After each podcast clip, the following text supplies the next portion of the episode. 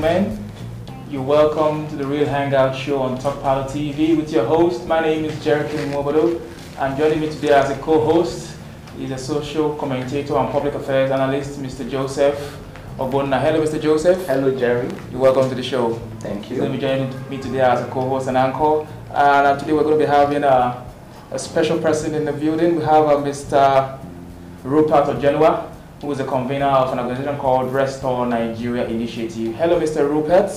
Hi, Jerry. How are you? Welcome to the show. Very well, thank you. Very glad to have you today. Mm, thank you. Thanks. Okay, uh, we're going to go straight uh, into the business of today. Um, you started an organization called Restore Nigeria Initiative, uh, R N I. So what's R N I all about? Well, um, I'd like to first thank you guys for joining me today, and thanks for having me. Um, Restore Nigeria Initiative, like the name, you know, um, um, connotes, is um, an organization, a movement um, whose objective is to restore the lost glory of the nation. Um, you'd agree with me, and I usually say this wherever I go, that whilst growing up, I used to hear loads of stories about Nigeria. Uh, the fact that Nigeria used to be this beautiful, Naira was equal to a pound, um, et cetera. I remember my dad telling me how much he earned, you know, and uh, with that little salary, with that meager salary, he was able to put food on our table and we lived um, large, you know, and, and all that. But today, you'll find that uh, minimum wage Um, can't even take care of a family of two, you know, and, and that's huge. If you look at the, the situation of the nation, and if you look at um, the number of people who are living in despondency and taking up uh, suicidal uh, tendencies or actual, actually committing suicide, you find that there is the need for the nation to be restored. If you also look at the fact that Nigeria has become somewhat like, uh, like they say, the, the headquarters for poverty across the globe, you know, beating a nation uh, as big as India to it, then you know that there is the need for Nigeria to be restored. So Restore Nigeria Initiative was started because there is the need for everyone, every well-meaning Nigerian, to put his or her hand on the deck to say, we have to rescue Nigeria from drowning. Thank you, sir. Thank you very much for that. Um, I want to go straight to a question that has been bothering me for, for a while. It has to do with the last um, Edo election. Um, electoral process uh, in this country has been marred by so many challenges, and uh, the one that the Edo's uh, election was, to me, I don't know, a lot of people think maybe it's free or unfair, but I would like to say and ask you, do you think it's, it was free? Was it fair? In your opinion? Uh, well, Joseph, I, I, maybe I should state this. Uh, I was not on the ground. Okay. Mm, I, I didn't monitor The, the elections firsthand by being on the ground, but uh, I have people on the ground. I've had reporters who witnessed it, and then to a great extent, if you even look at the the statement coming from the opposition party in the state, A P C and all, it attests to the fact that the election may have been free uh, and fair. You, you know, you know, and that's what R N I is also about. Uh, you know, some, some, some players across the globe, particularly in Nigeria, feel like um, um, it was free because it was free and fair because of um, the U S announcement of visa ban for um, electoral of, uh, you know, offenders in the previous elections, and um, they felt like, well, these guys didn't want to be to be you know to be on that list, and that's why they allowed Um, the people's choice to play out. That that's uh, uh, you know uh, belongs to a certain class of people. But but I do think that um, uh, it appears like the president deliberately allowed allowed um, um, the election to play out the way the way it played out. Because if you look at it, it looked as if there was really no interference. We didn't hear about any interference like like we used to have in other elections. We are just two two hours into the election, we would have been seeing press releases. Uh, my card reader is not working. This is not happening. They're snatching ballot boxes. Nobody nobody said that in this particular election, and, and that and, and that that that should that should encourage us. And also worry us. It should encourage us because it means that we have what it takes to allow democracy to really be entrenched. Hmm. So if we, if we find um, places where elections are not free and fair, it means that perhaps we don't have the political will to do so. So, so, so, so that should encourage us. But it should worry us uh, because it means that we could also select what states, you know, to allow Uh, um, uh, um, real democratic practice to, to, to work, and then what states to say no, we, we must win this state at all costs. Mm-hmm. You know, and it shouldn't be so. It should be that the best man must win. Let the best man win. That's what it should be. Okay, okay. Um, well said. Um, like you, you talked about the fact that it, probably it was allowed, a free and fair election was guaranteed because uh, the, the powers that be allowed it. But uh, should it be so? And uh, how can we make it in such a way that uh, it's not just about someone in Abuja allowing a free and fair election? It is entrenched in the constitution, or it is institutionally, um, elections are free and fair without having somebody um, agreeing for it to be free and fair. How can we make it in such a way that everybody, there's a level playing field for anybody? Anyway, I, I like to I like to state this up front. I am not I'm not a partisan person. I am not an apologist for any particular political party, and I want to say that um, the President of the Federal Republic of Nigeria should be commended first for the the the, the Edo elections, and then we have seen at least in one or two states where the President was neither here nor there as to who he was supporting. You know, his body language was like vote for anybody. You you saw that play out in a state like like Ogun State in the in the in the last election. You saw that play out in a state like Imo State. The president was almost almost going to say, "See, I don't want to pick everybody for you," which is what really a statesman is supposed to be seen doing. Uh, but, but again, we, if if we look at the fact that a lot of people were disenfranchised in Lagos State, particularly um, in those places where you have the Igbos and all that, and you find that, you know, across the board, you know that um, we do not just need a strong man to do the job. The president is a strong man. Anybody else is a strong man. The former governor of Lagos is a strong man. We have strong men in Nigeria, but we don't have strong institutions. What we should do is to allow strong men to come down a little. Let the statue of these strong men come down a little. And that's how to build a nation, you know, and allow institutions to grow. Institutions ought to become stronger, while men themselves ought to become weaker. People shouldn't be afraid because a particular individual was, was running for election.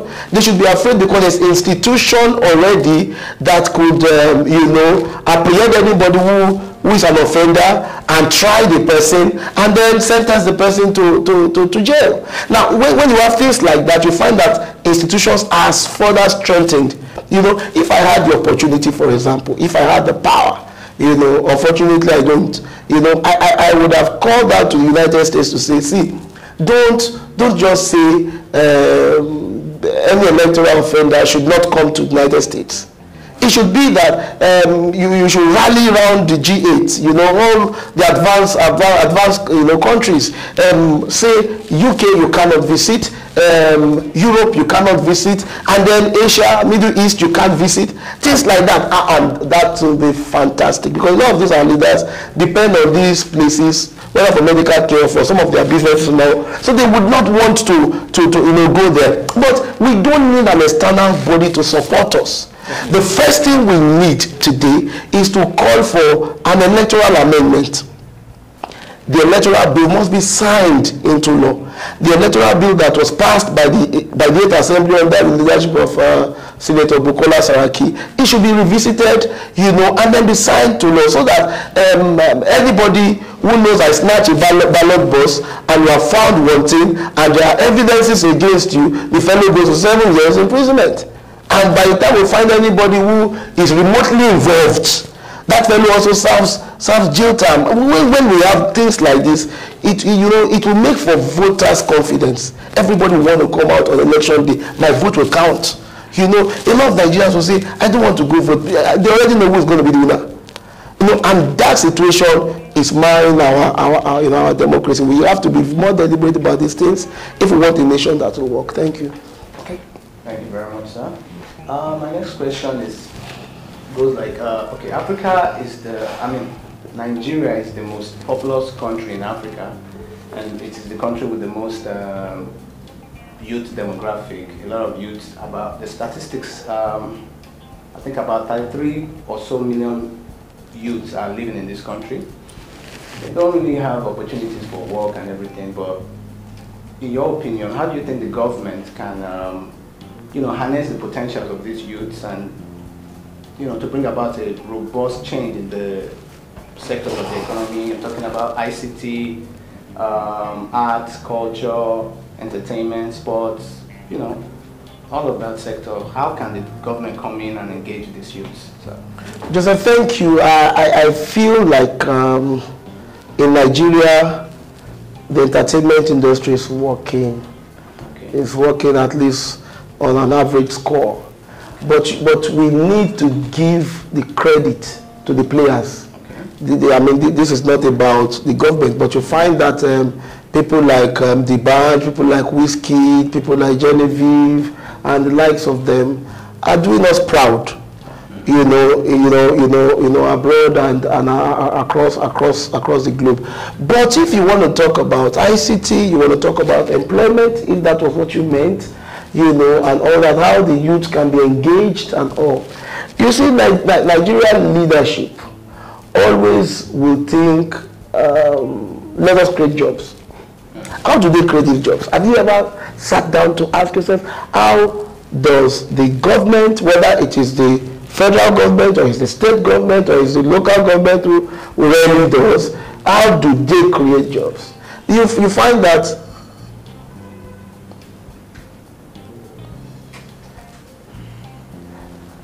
you find that um, what they do is that there's a construction going on, the one road construction, and then they employ, uh, let's say, ten, twenty people. You know, they say they have created job. Mm, wow. And so you find that little, and you know, Nigeria is a developing country, so you have one construction going on oh, no. so in some place or the other. That's so the question to ask yourself, or to ask Nigerians, is what then happens when these constructions don't happen anymore? So where will these jobs come from? You see, we, we, are, we are getting it wrong. Job creation begins from looking at education. Job creation begins at, you know, looking at education, deliberately looking at education. Why, why do I say that? The government is only supposed to formulate policies. It's not really supposed to start one business and then say, people should come and be employed. No. There, there ought to be enabling environment for businessmen to thrive. Right. Then, you know, you deliberately decide to catch some of these youths very young so that they themselves will not be released into the labor market, but instead, as they leave school, they already think about, they're already thinking about starting a business that will employ two, three, four, five people. Hmm. And not, I know I want to get the right collaborator, I want to get a job in the bank. And how do you get, how, how do you get that to, to work from high school to the university or the tertiary? If I were the president of Nigeria, for example, I would I would relegate, you know, the clamor for university education. I will, but, but that is the truth. Now there will be university education, but the focus will be on sciences. The focus will be on technical colleges. The focus will be on how to create, you know, you know, you know, how to create products, how to create goods, how to create services. We don't have that. Now, it, that, that's what I'm talking about. We don't have that. So you find somebody who went to school, by the way, I, I did accounting. You, you, what, what would I be accounting for if nobody started a business? What would I be accounting for? You know, but somebody will say, oh, I am a manufacturer. If he's got that information, if he's got that knowledge from school, And it's okay when you come out, if you're a science student and you have practical knowledge on this, on that, you get, we, I mean, we, we collaborate with Bank of Industry or with the World Bank, and then you have some grant where you can start something. Now, when you do that, you find that a lot of people will go into the sciences, a lot of people will go into the technical colleges, and, and that's, what, that's what's happening in China.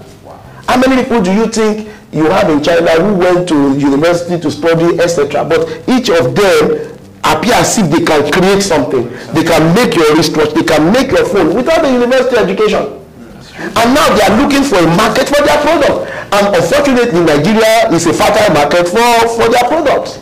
So if we go, for example, to the east and we take some of these Igbo guys and some of the people in the, in the, in the, in the west and even in the north, and we, we take them to a formal education, but this formal education will be more practical in nature, more technical in nature, you'll find that in the next three, four, ten years, the employment rate will be high, unemployment will go down drastically.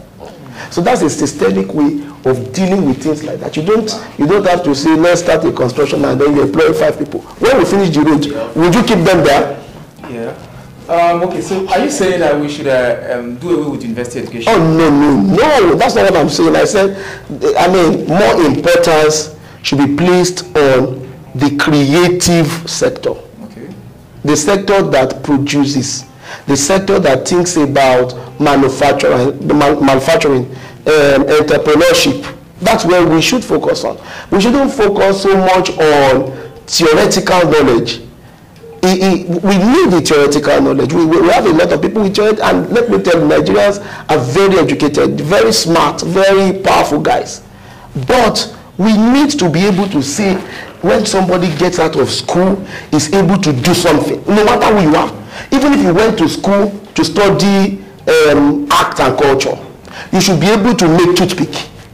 Think about it. Why do we have to import toothpick in Nigeria? Why do we have to do that? Why do we have to do that? Why we can create that? So if everybody has that knowledge, if that's added to whatever, you know, you know they, they go to school to study or we go to school to study, you'll find that when they come out, they become better because now they have the skill. All that is left will be finance. That's all that will be left. You have the market. You have two hundred million Nigerians. When, when the president, and rightly too, closed the borders the other time, the, the countries around Nigeria, they were all clamoring. They were, all, they were almost begging to say, please, open the borders. You know why? Because they know that Nigeria accounts for their major buyers. That's true. And that's the truth. So why don't we patronize ourselves? In China, they do. Check, in China they do. In fact, if there's a problem in China is we have many products, everybody's producing, who will buy? That's true. And that's why you find that they are going to Africa just so that Africa becomes a fertile ground for them to sell their commodities to. And that's all.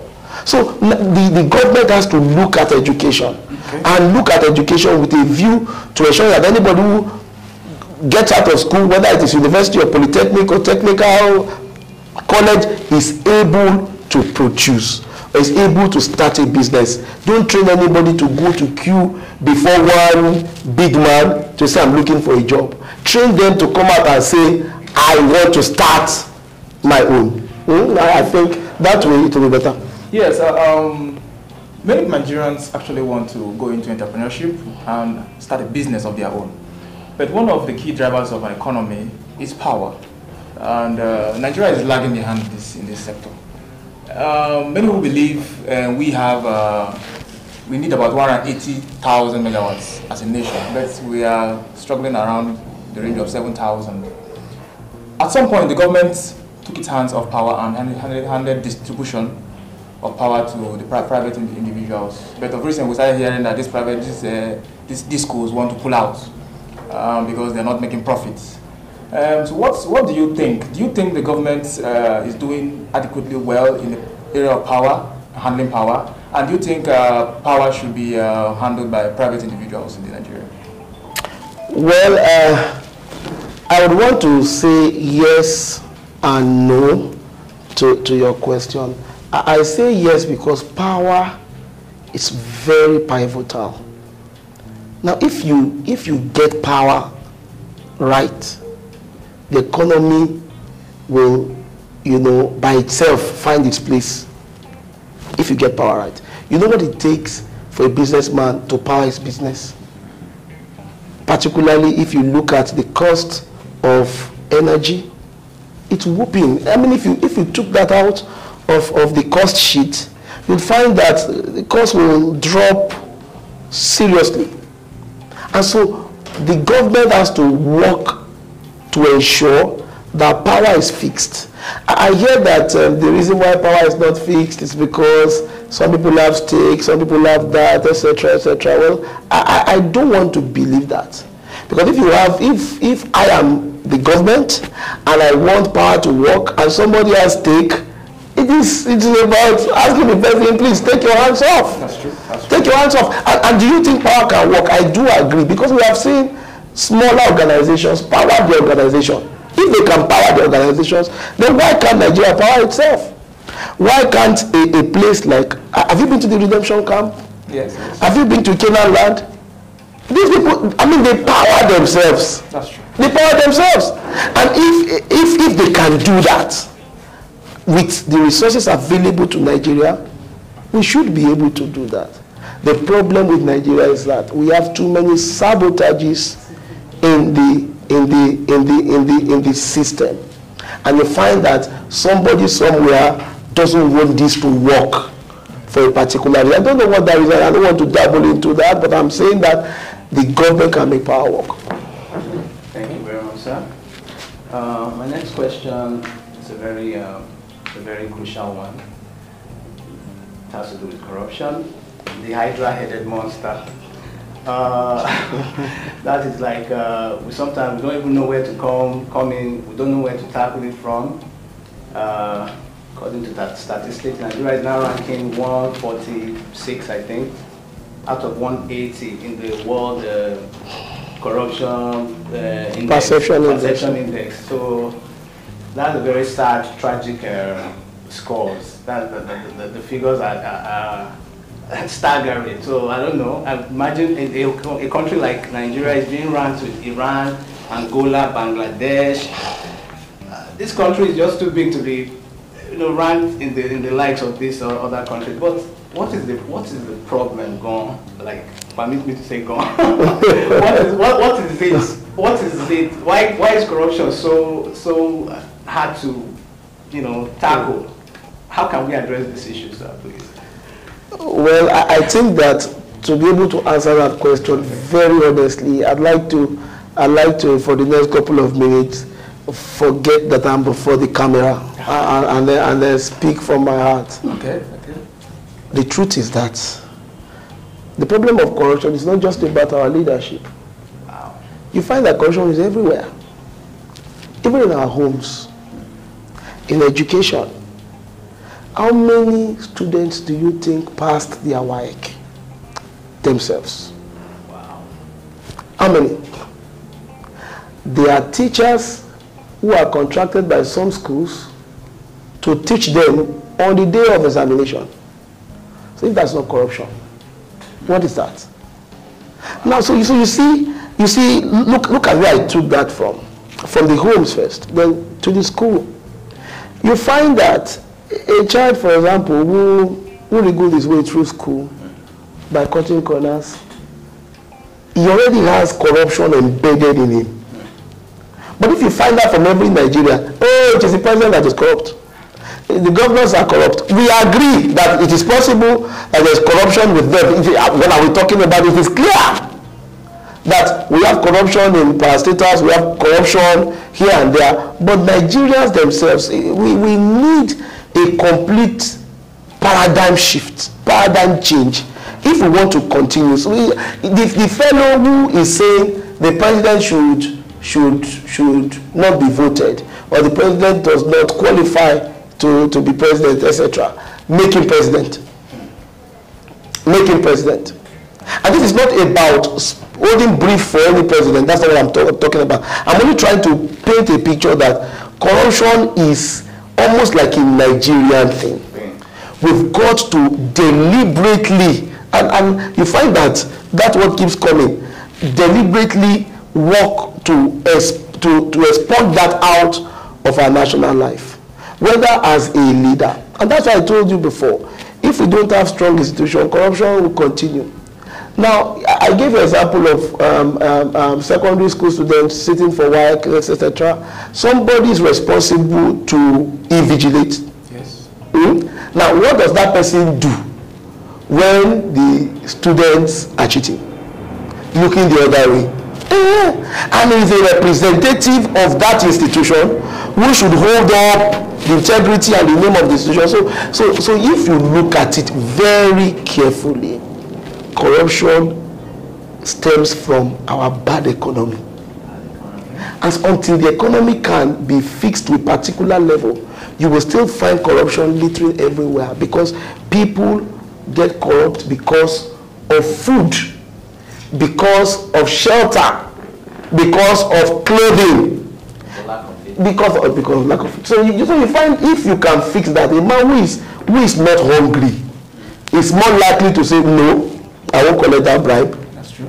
But the one that is hungry is more than, he will even ask you for it before you offer it. So corruption has to, you know, be tackled from the grassroots, even as we try to tackle it from from from the government and, and, and all that. And the, the, the government, look at E F C C. Did, did you see that? You know, it was strange. The other time when I saw the news, I was like, oh my God. The, the man who was chasing everybody about, a clear case of the hunter is now haunted in, in Nigeria. So some people feel like he fell out. You know, he, he fell out. Uh, some people, some people feel so. I don't know about that. Can we, can we have to be careful with some of these things? You know, I'm, I'm only citing example. Yes. So if he did not, he probably, he probably would not know, and that's going on. Do you understand? So if E F C C, if I C P C can be strengthened, such that they don't have to do the bidding of the power of the ruling power, then you'll find that corruption will begin to reduce. Okay. There's no way anybody can eradicate corruption anyway. In America, there's corruption. Anyway, there's corruption. The only thing about Nigeria is that it looks as if, I mean, it looks as if it was manufactured in Nigeria and then exported to the rest of, rest of the world. So, so we have to deliberately, you know, strengthen these institutions. I mean, before somebody gets into office, how much will you want? Have you thought about that? Before somebody becomes a governor, that part, they ought to be that part.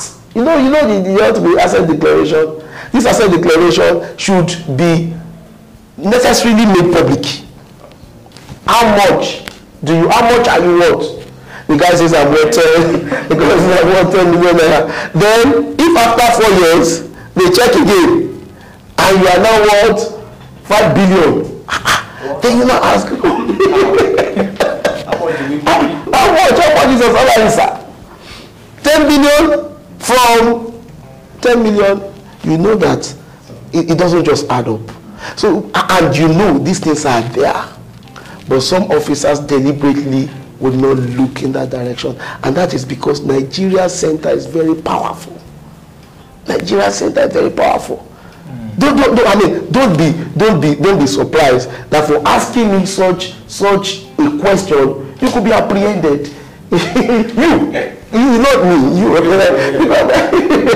Because you got the question. Do, do you understand? The center is just too powerful, and there has to be a deliberate, you know, you know, effort to make the center less powerful.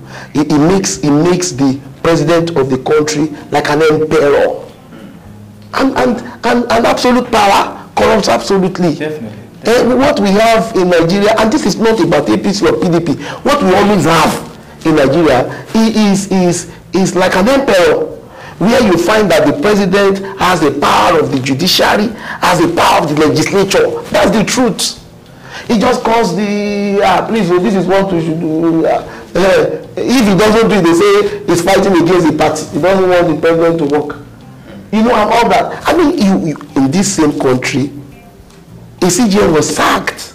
You know, I, mean, I don't want to talk about whether that was right or that's wrong, but, but the question is, ah, ah, This is just a fact. That it was just, so the next C J would have studied history.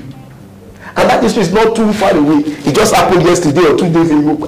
See, if I don't want to end this way, then I have to be careful. That's the problem. That's the problem. That's the problem. And sometimes you find that the leaders mean well.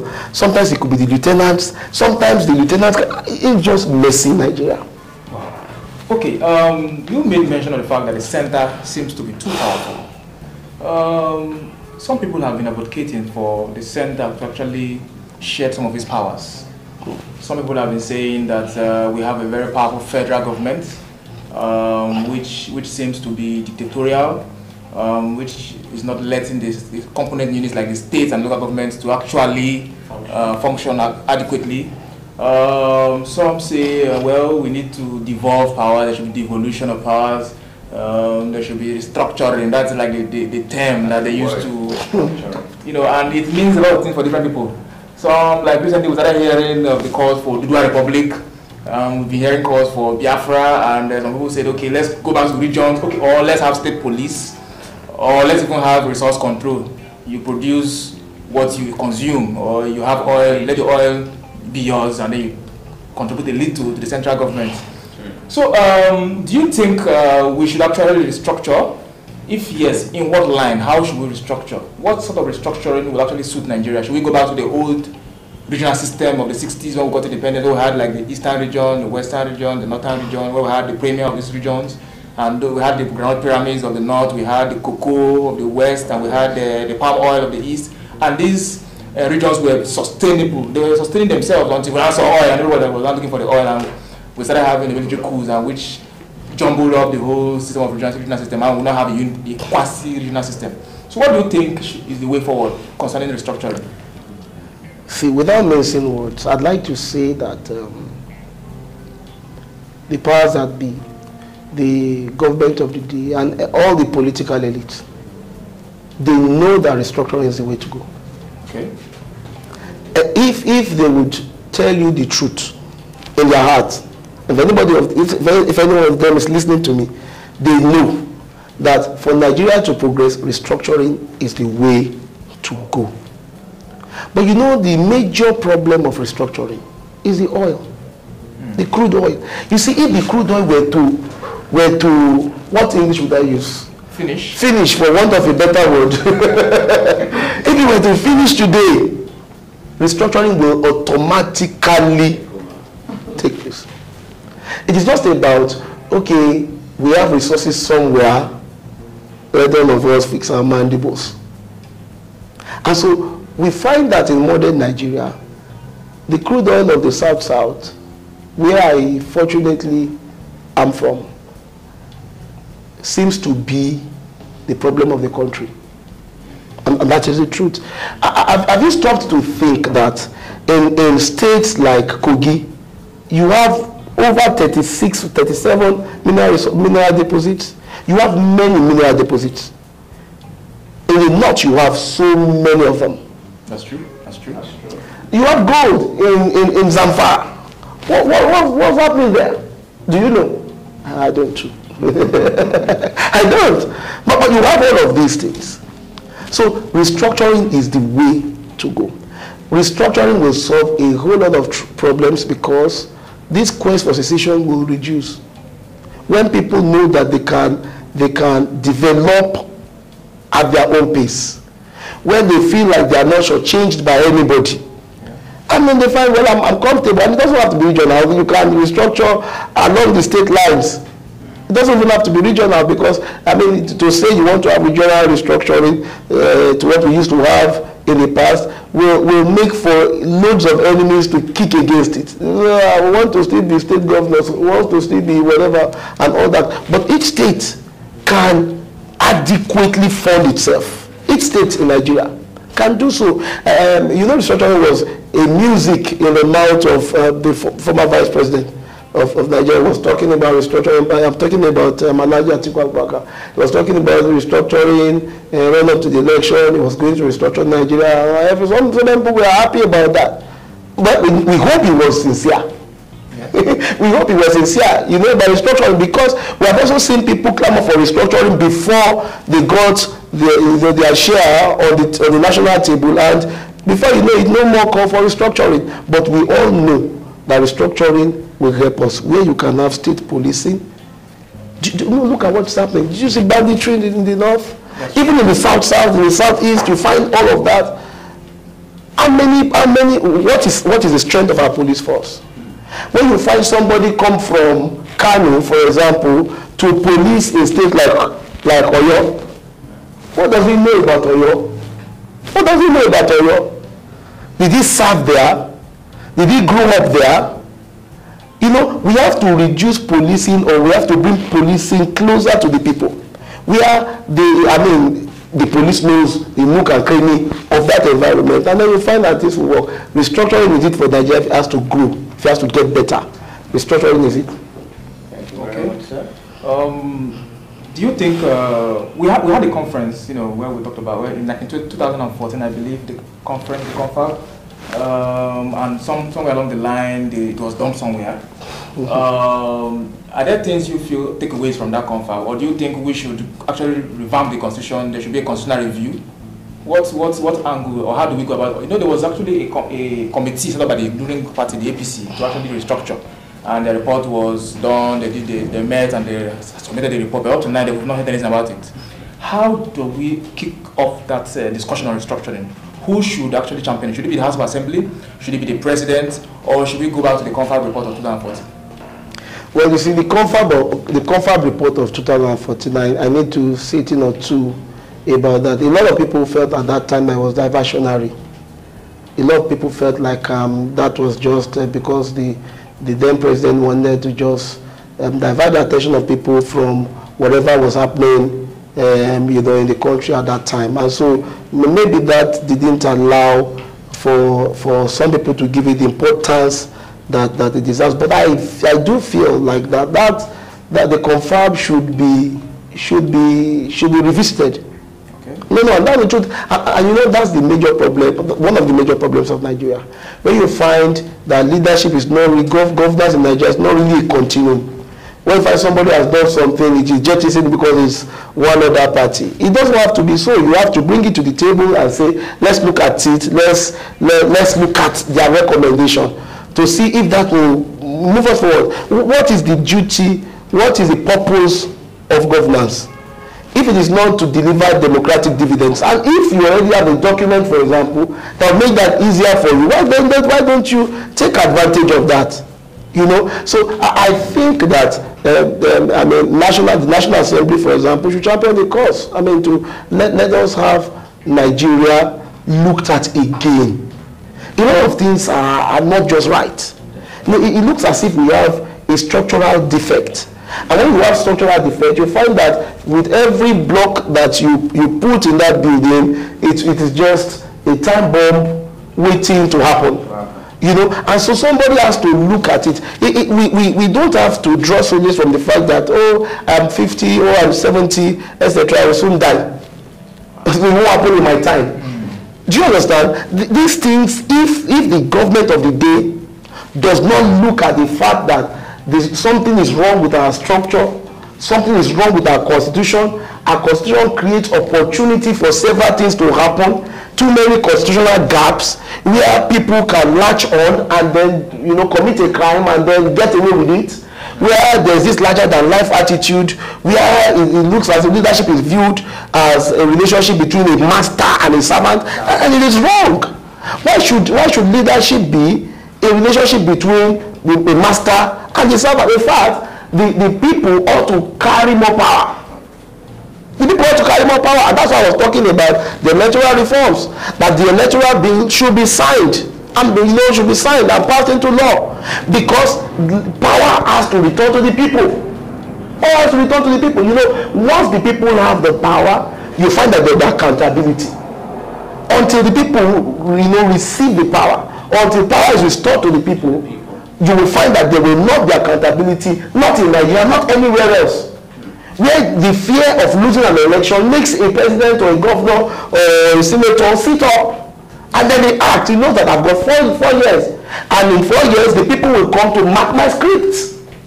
And if I have done well, I will be elected. If I have not done well, I will be thrown out. Oh, no. But then somebody tells him that you don't need to do that job. Well, why would you need to do that? He will say, you can rig yourself into office. You, all you need to do is to have enough money to bribe X, bribe B, and then you find that throughout his four years, all he will be looking for is the money to bribe the next set of people to get, to get what he wants. And not delivering, you know, the delivery of democratic dividends. We need to change that in Nigeria. You see, it saddens me, and now uh, it's, be, it's beginning to be a bit personal, and I don't like it to get this way.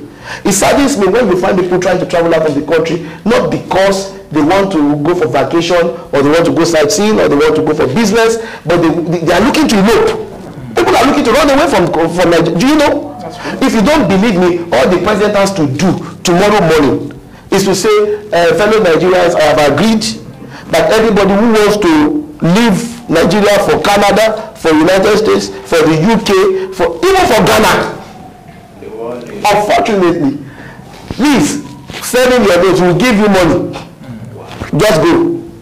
So many of us will remain. Even both of you, if you got that information today, you may not be here, because you'll be processing your, your, your visa. So that, that's how, but can you do that in, Nigeria, in, in America? Can, can the president of America say, any American who wants to go to Nigeria, I will give you the money and all that, go. How many of them will come? That's to tell you, and I hate the fact that people go out of Nigeria for greener pasture. It is no, I don't hate them, but I hate the fact that our country is still at that position where even though we have the color green on our flags, everywhere is red. Mm. Everywhere is red. red. Everywhere is red. You see, our youths are going. We are losing intellectual power. Do you know? There's the brain drain. Our doctors are going out for, for greener pasture. Do you know how many doctors are looking to leave Nigeria? Do you know? Do, do we have to continue that light? So somebody has to, and, and, and Nigerians have to understand, we, we, we don't have to, you know, to fight anybody. We just need ideas. To run this country, we just need ideas. For Nigeria to get back to what it used to be, we just need ideas. Okay, okay. Um, Can you do? Okay. Wait, wait, let me clean my face if you caught. You have caught. No, no, no, break. What happened? I will I will be so far. It's fine. It's fine, it's fine, right? Stop the recording, the audio recording. Ah, I will cut it. Stop, I think, yes. Huh? So the next question, uh, let me chip this in uh, for our viewers out there who are watching us live on Facebook, on Twitter, and on YouTube. Um, you can uh, join the conversation by uh, Uh, go into the comment section on Facebook, uh, type in your question, your contribution, uh, so that you'll see it right here. Uh, and also those who are watching on Twitter on our page, Restore Nigeria Initiative, on Talk Palo T V. Um, you can, uh, through the comment section, type in your questions. Uh, always remember to use the hashtag Restore Nigeria or hashtag Nigeria of our dreams, um, so that your questions can be read here and attended to. Okay, you can go with your questions. Okay. Uh, my question is um, a simple one, actually.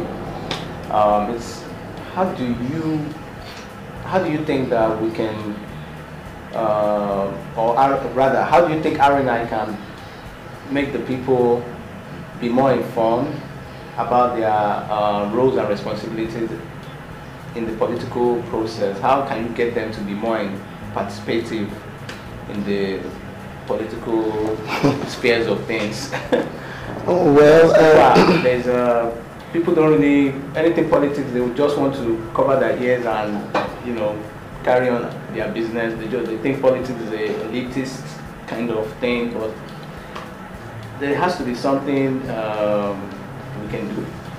So what does I R N I have in, in in place to tackle that sort of, like, call it apathy or something? Okay, thank you. I, I, I want I want to begin by by saying that um, man is a political animal. Okay. Mm-hmm. I I hate to qualify man with that name animal, but everybody knows. I mean, a, a man um, is made in such a way that he's interested in leadership. He wants to either lead or he wants to be led right. Mm. And, and you can't take that away from man. But I understand, you know, um, your, your, your, your concern. Because if you look at the number of people who participate in our electoral process, that tells you that um, a lot of people are not interested really in either voting or going for elective um, um, uh, offices or position. I, I, and I think that can be solved. That, that can be solved. The, the question is, why do you think Nigerians don't want to vote? What, why do you think they don't want to go to vote? I, I, the number of people who have P V C, if you check that against the number of people who actually vote, you find that a lot of people don't even go to vote.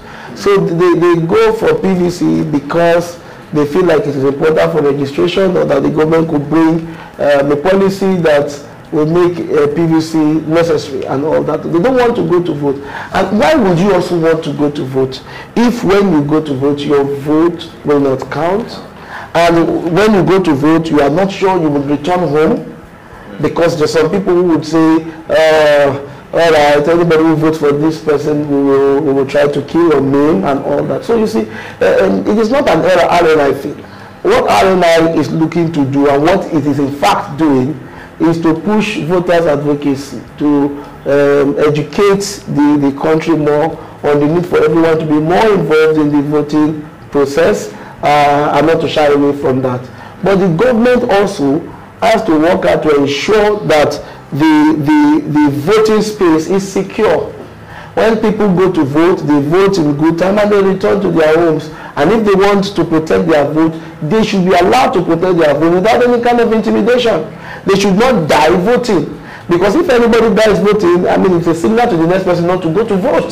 So, so, so, so, so you see, that's why I told us in the beginning, reformation of electoral, electoral law, the passage of the bill into law is important. And I don't know why the United States is not is not pushing for that. You know, you know. I mean, uh, we, we have to we have to ensure that that is passed. When you have when you have penalty for offences, you find that the electoral space will be a bit more secure, and then people will be, you know, a bit more engaging. And I think I think I think that's what we need to do. For now, thank you. Okay. Um. Let's go to social, our social media pages and uh, take a few questions from there. Um, okay, right here we have a question from uh, um, Mister Gwenga on Facebook, and he's asking is, if R N I is a political movement. Uh, political movement or a political party, which, which, which, which? Which, because we need to be sure. Uh, well, do we plan to become a political party in the future? Uh, well, I think I can tell you that for free. R N I is not looking to become any political party.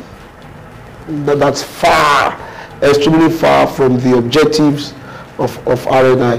What R N I is looking to do is advocacy for quality leadership. To, to look at how we can empower leadership, how we can reinforce, you know, our leadership, how to ensure that our leadership, you know, does the right thing. That's what R N I is about. And now also to plan for the future, because twenty nineteen is gone. You understand? We are in twenty twenty, so so it is no use um, crying too much. Uh, whether that's not that and all that. You, I mean. It is more wisdom to begin to look at twenty twenty-three. How do we get more engaging? How do we ensure that whoever becomes the next president, you know, is picked by us? I, I, I, and that's not to say anything. I, I, I don't mean anything. I'm only meaning, I only mean that how do we, if you feel like A is not the right candidate, then twenty twenty-three is there.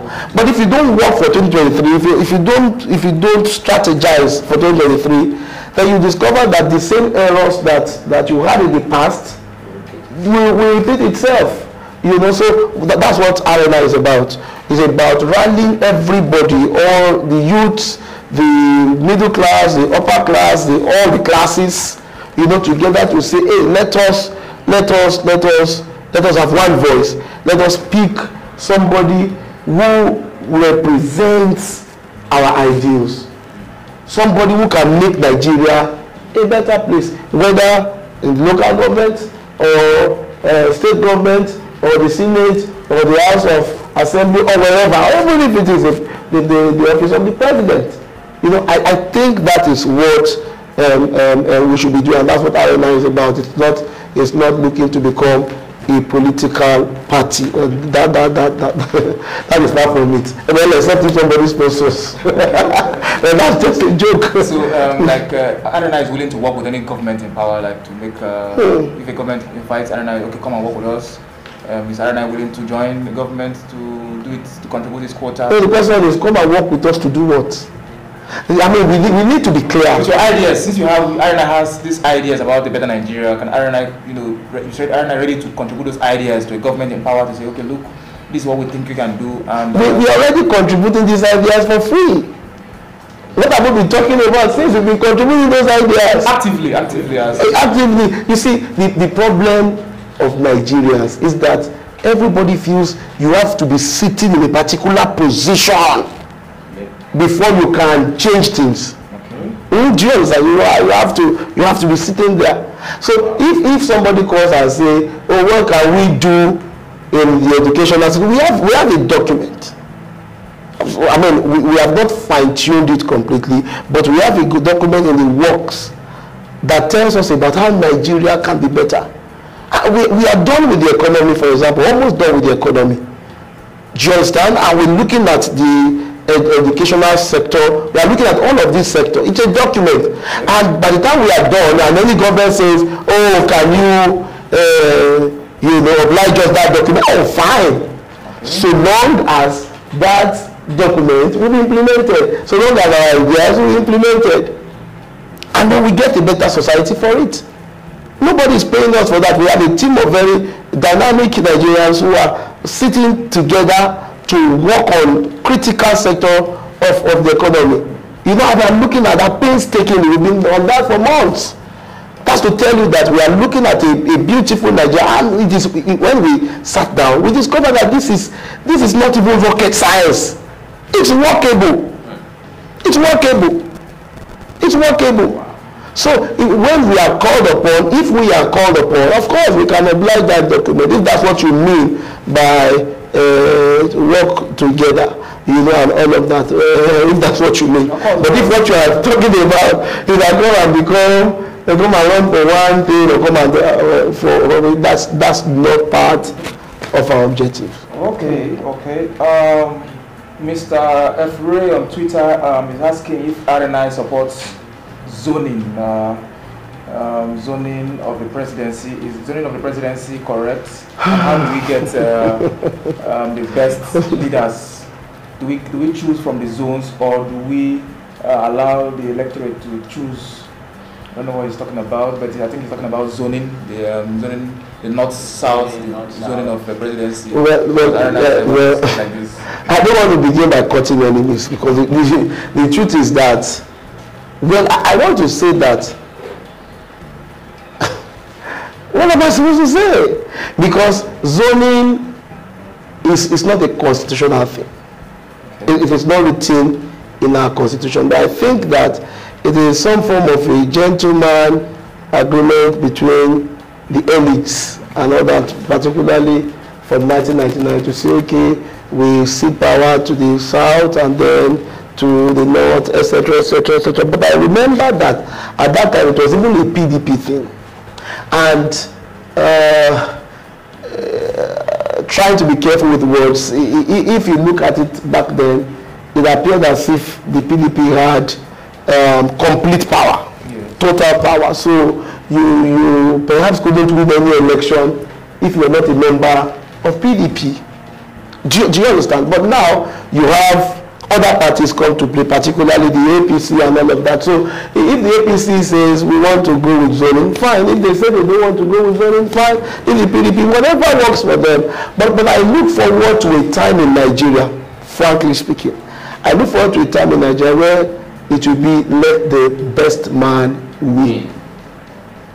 Let the best man win. But of course, if you also look at, if you want to go to zones, you have best men from the, from those zones, you know. But the people who are prevented, those who have the gravitas, those who have the wherewithal, and I don't mean money politics.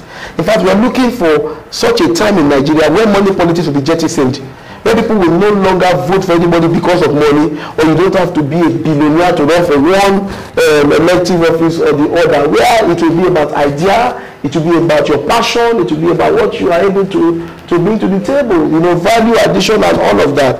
So, so, so, so I, I think that let's leave the zoning to these political people, political party guys, to play that out, you know. If, if they want to zone, let them zone. If they don't want to zone, let them focus. But I know that zoning is not a constitutional um, um, activity. Okay, okay.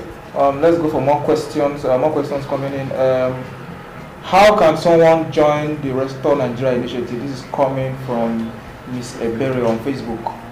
How can someone join Restore Nigeria? Ah, well, I, I think that all you need to do is to go to the website, W W W, and it is open to all Nigerians from across all, all divides. Anybody can be a member of R N I. In fact, what we are even doing is um, we are installing leadership across the nation, from, from, from state to state and, and all of that. So all you need to do is to go to w w w dot restore nigeria initiative dot com, or you go to Uh, our Facebook page, like our Facebook page, uh, but on, on, on the website there's there's a form, you know, there's a form that you can you can fill, and then um, you become a member of R N I. It's, it's that simple. But then you must share in the vision of a better Nigeria. Mm. Okay. Um.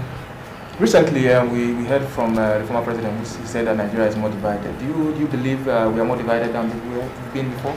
And if so, how does R N I want or intend to see to restore Nigeria? Can I, is there any role R N I wants to play or intends to play in integrating Nigeria, making us feel more united? Yeah, I have, I have, I have a challenge with some of these questions.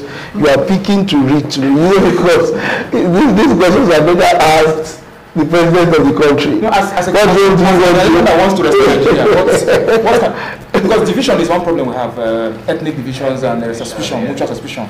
So what, what can R N I do in that regard as a breeding national cohesion and uh, uh, well, I, I think I, I think that what we can do is just advocacy, because we don't have the we don't have the powers, we don't have the st state powers to to do all of that. We have a trust issue.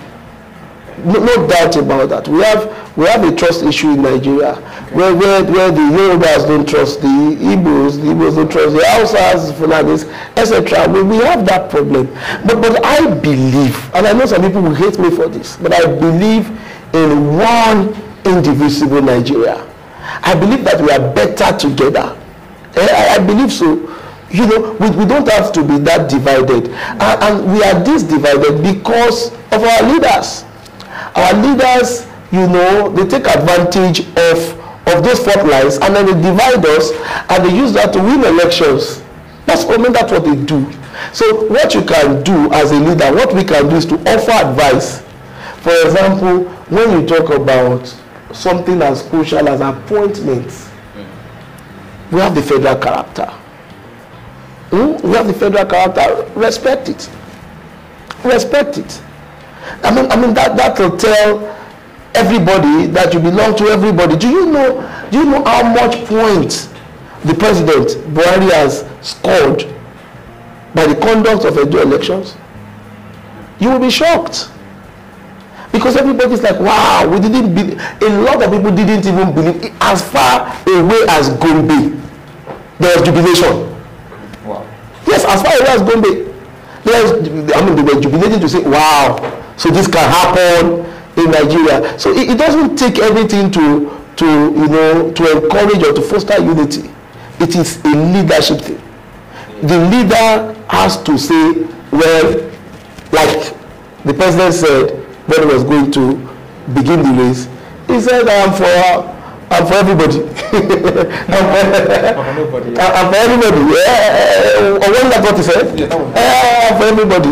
And whether it's for everybody now or not, everybody knows. Yeah. Do you understand? So he has to, where he feels like, oh, really, it looks as if I am really not for everybody, he has to consciously begin to, to, to relook, you know, those stances, bring in more people from, from other regions.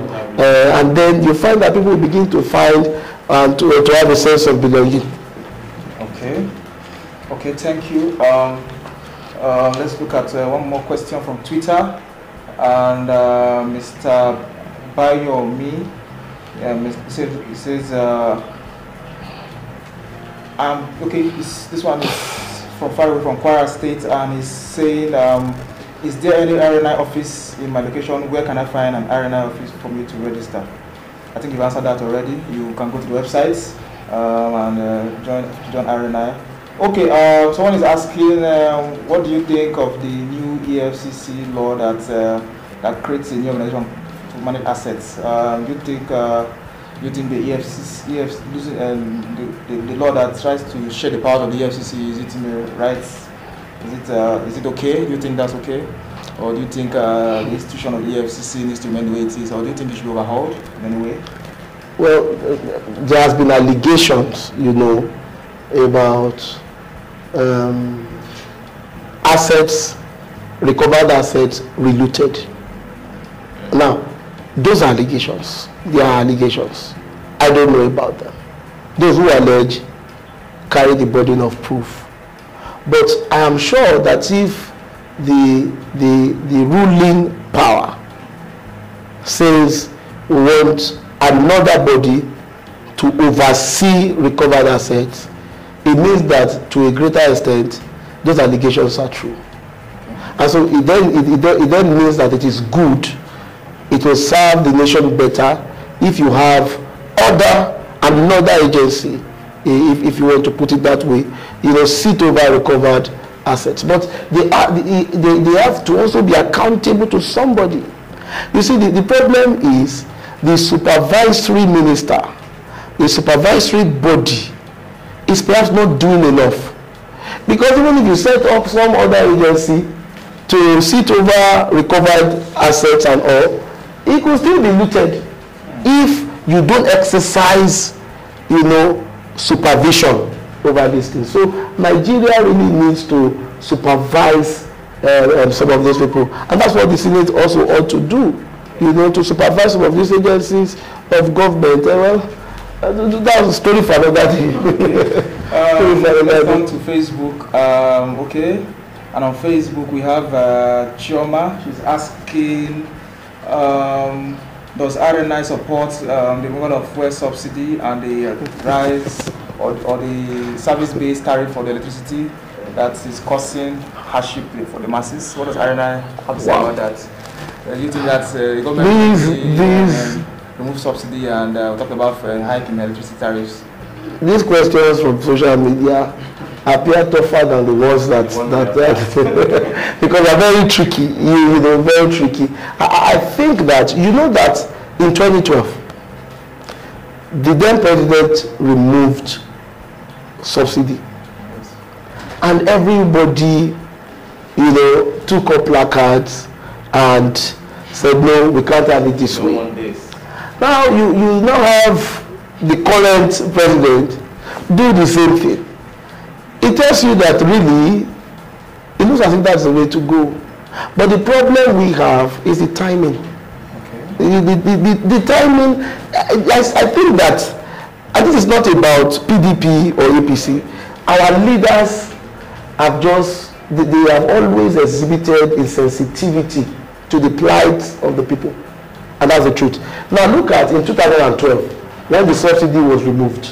It was moved by Goodluck Jonathan, President Goodluck Jonathan, and it was removed in January. Everyone just got into a new year, yes. and the first new year gift was Broadcast. we remove, we remove. You know, yes. the timing was, was not right. And then look at this one too. We, we are just living a pandemic, and there's nobody also removes fuel subsidy at this time. You know, so the, the, I think the timing is wrong. Uh, this is what I think the government should do going forward next time. Do a campaign. let the, let these things be preceded by a campaign. Let the people know already, we want to do this. It, it, it will tell them that they take us very, very seriously. Do you understand? And then you find that you find that everybody will will will, will, will support that that idea. Eh? Do a campaign and say the next one month we will be removing fuel subsidy, and this is what we have to do that. And then you you carry on, and then you do that, and then you find that that, that will be fine. Hmm? Okay, thank okay. you. Um, well, there are so many questions on social media. So many. Is it in Tom? Um, not. Uh, don't die again. Is it recorded? When did it? When did it get food? It's not recorded. It's not that. When we got a food just now. So all that time, like two minutes. What time? What time? Because not before. Yeah, so many messages from social media, and uh, I'm afraid we'll be able to take all of them. Um, so Mister Rupert, uh, we would like to close the show right now. Um, it's, it's, it's been very exciting having you. It seems, like, it seems like we shouldn't close the show, you know, because the, the reaction is crazy. Um, lots of people uh, are sending in comments and questions, uh, but I'm afraid we can't take all of them. So, sir, before we go, um, any last words from you? Words. Final words uh, for Nigerians out there watching? Well, um, I'd like to address all of us Nigerians, whether you are Igbo, Yoruba, Hausa, whatever tribe you belong to. I'd like you to believe in Nigeria. I'd like you to know that Nigeria of our dreams is just a click away. It's a step away. It is very possible. If we all will play our parts, if we all put our hands on the deck, and then we'll try to move the country forward. Please don't run away from Nigeria. Please don't give up on Nigeria. Nigeria will shine, Nigeria will rise. I am a firm believer of that, and it will happen in our generation. Thank you. All right. Uh, thank you very much, sir. You're welcome. Uh, Thanks so much. Absolute honor having you, being here, talking with you. Thank the, you. The thank pleasure you. And honor, mine. Thank you so much. Yes, I appreciate yes, it. Sir. Thank you. So, so um, much. Our viewers, uh, this is not going to be the last of it. We're going to have more of this, and we're going to be coming to you. We're going to talk to you. We're going to have more interactive sessions like this, um, with more participation of the audience and the viewers out there. Um, so keep it locked on Talk Palo T V, on the R N I. On our website and our social media pages, uh, Restore Nigeria Initiative, on Facebook, on Twitter, and Instagram. Uh, follow the pages and uh, ask your questions and all. Um, until come your way next time, my name is Jerry Mobodo, and uh, I'm Joseph Ogbonna. I'll see you next time. Bye. Bye. Oh, you said it already now. No, you have not said it now. Websites. Yes, now. You have said it before. Uh-huh. And if you had said it again.